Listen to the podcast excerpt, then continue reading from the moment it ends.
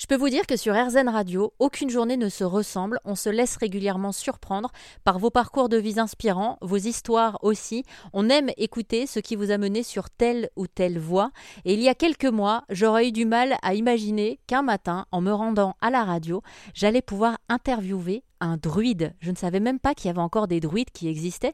J'avais pour tout vous dire l'image de Panoramix dans Astérix. Vous allez l'entendre, on en est loin. Pascal Lamour est musicien, pharmacien et druide aussi. Il s'est formé au druidisme et toute la semaine sur RZN Radio, on va en découvrir davantage sur le druidisme et l'histoire des druides en France. Bah alors aujourd'hui, euh, bah ça, nous, fêtons quatre grandes fêtes annuelles plus les solstices et les équinoxes. Et évidemment, euh, on participe régulièrement à des nouvelles initiations, enfin des initiations, c'est forcément nouveau, et euh, donc de gens qui, qui petit à petit euh, rentrent dans les cercles druidiques de Bretagne et d'ailleurs. Alors comment on fait pour s'initier au druidisme?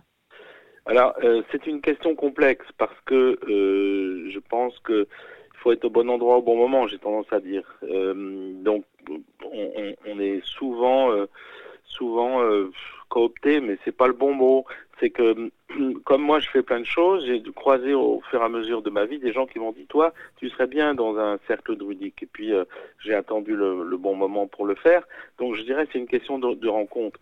Après, euh, moi j'ai énormément de demandes. Le problème c'est qu'on est un peu submergé parce que euh, il y a beaucoup beaucoup de demandes et moi je n'ai que deux mains.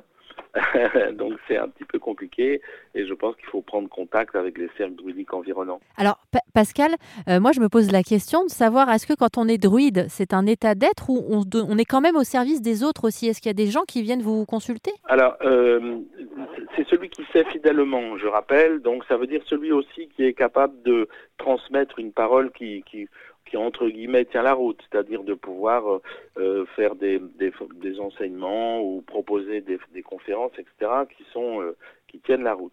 Alors, en ce qui alors beaucoup de gens, oui, viennent me voir pour plein de raisons. Hein. Ça peut être pour des interviews comme vous, pour la télé, pour la presse ou la radio. Et puis, effectivement, avec mon passé euh, médical, euh, qui est toujours actuel, hein, de pharmacien, où je mélange la thérapeutique avec la symbolique plus euh, la connaissance druidique et holistique, voilà, c'est une vision qui est intéressante. Donc effectivement, il y a pas mal de gens qui passent me voir pour ça également. Alors je je ne peux pas malheureusement suivre toutes les demandes, parce qu'il y en a beaucoup trop, mais, mais euh, j'essaye d'y répondre euh, quand même un peu. Elle ressemble à quoi la vie d'un druide en 2023, Pascal?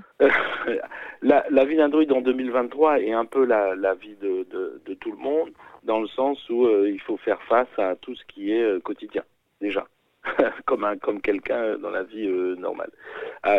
une fois qu'on a fait tous notre quotidien, il reste du temps et c'est ce temps que je mets à la disposition de l'écriture, de la musique et, euh, aussi euh, de, tout ce qui concerne la, spiritualité. Il y a aussi euh, regarder le feu, la nature et aller dans le sanctuaire quand je peux, hein, quel m'étonne qui est chez nous. C'est surtout, moi, ce que je trouve intéressant, c'est que même si j'ai des obligations, encore une fois, comme tout le monde, je me sens libre dans le sens où j'ai quand même une spiritualité qui m'aide, ça c'est une chose, et euh, j'ai pris les moyens de ne pas de ne pas avoir de contraintes euh, horaires si possible, c'est-à-dire de pouvoir vivre un peu avec le avec le lever du soleil avec le le coucher du soleil, mais enfin plus ou moins, mais en tout cas euh, sans avoir besoin en, général de mettre de sonnerie au téléphone sur le téléphone ou sur le réveil et je trouve ça euh, magique. Merci à Pascal Lamour, l'un des nombreux druides qui existent en France mais aussi à travers le monde, car on va pouvoir le découvrir ensemble cette semaine. C'est un mouvement finalement qui a su traverser le temps, qui a su traverser les âges et qui aujourd'hui est en train de se réinventer.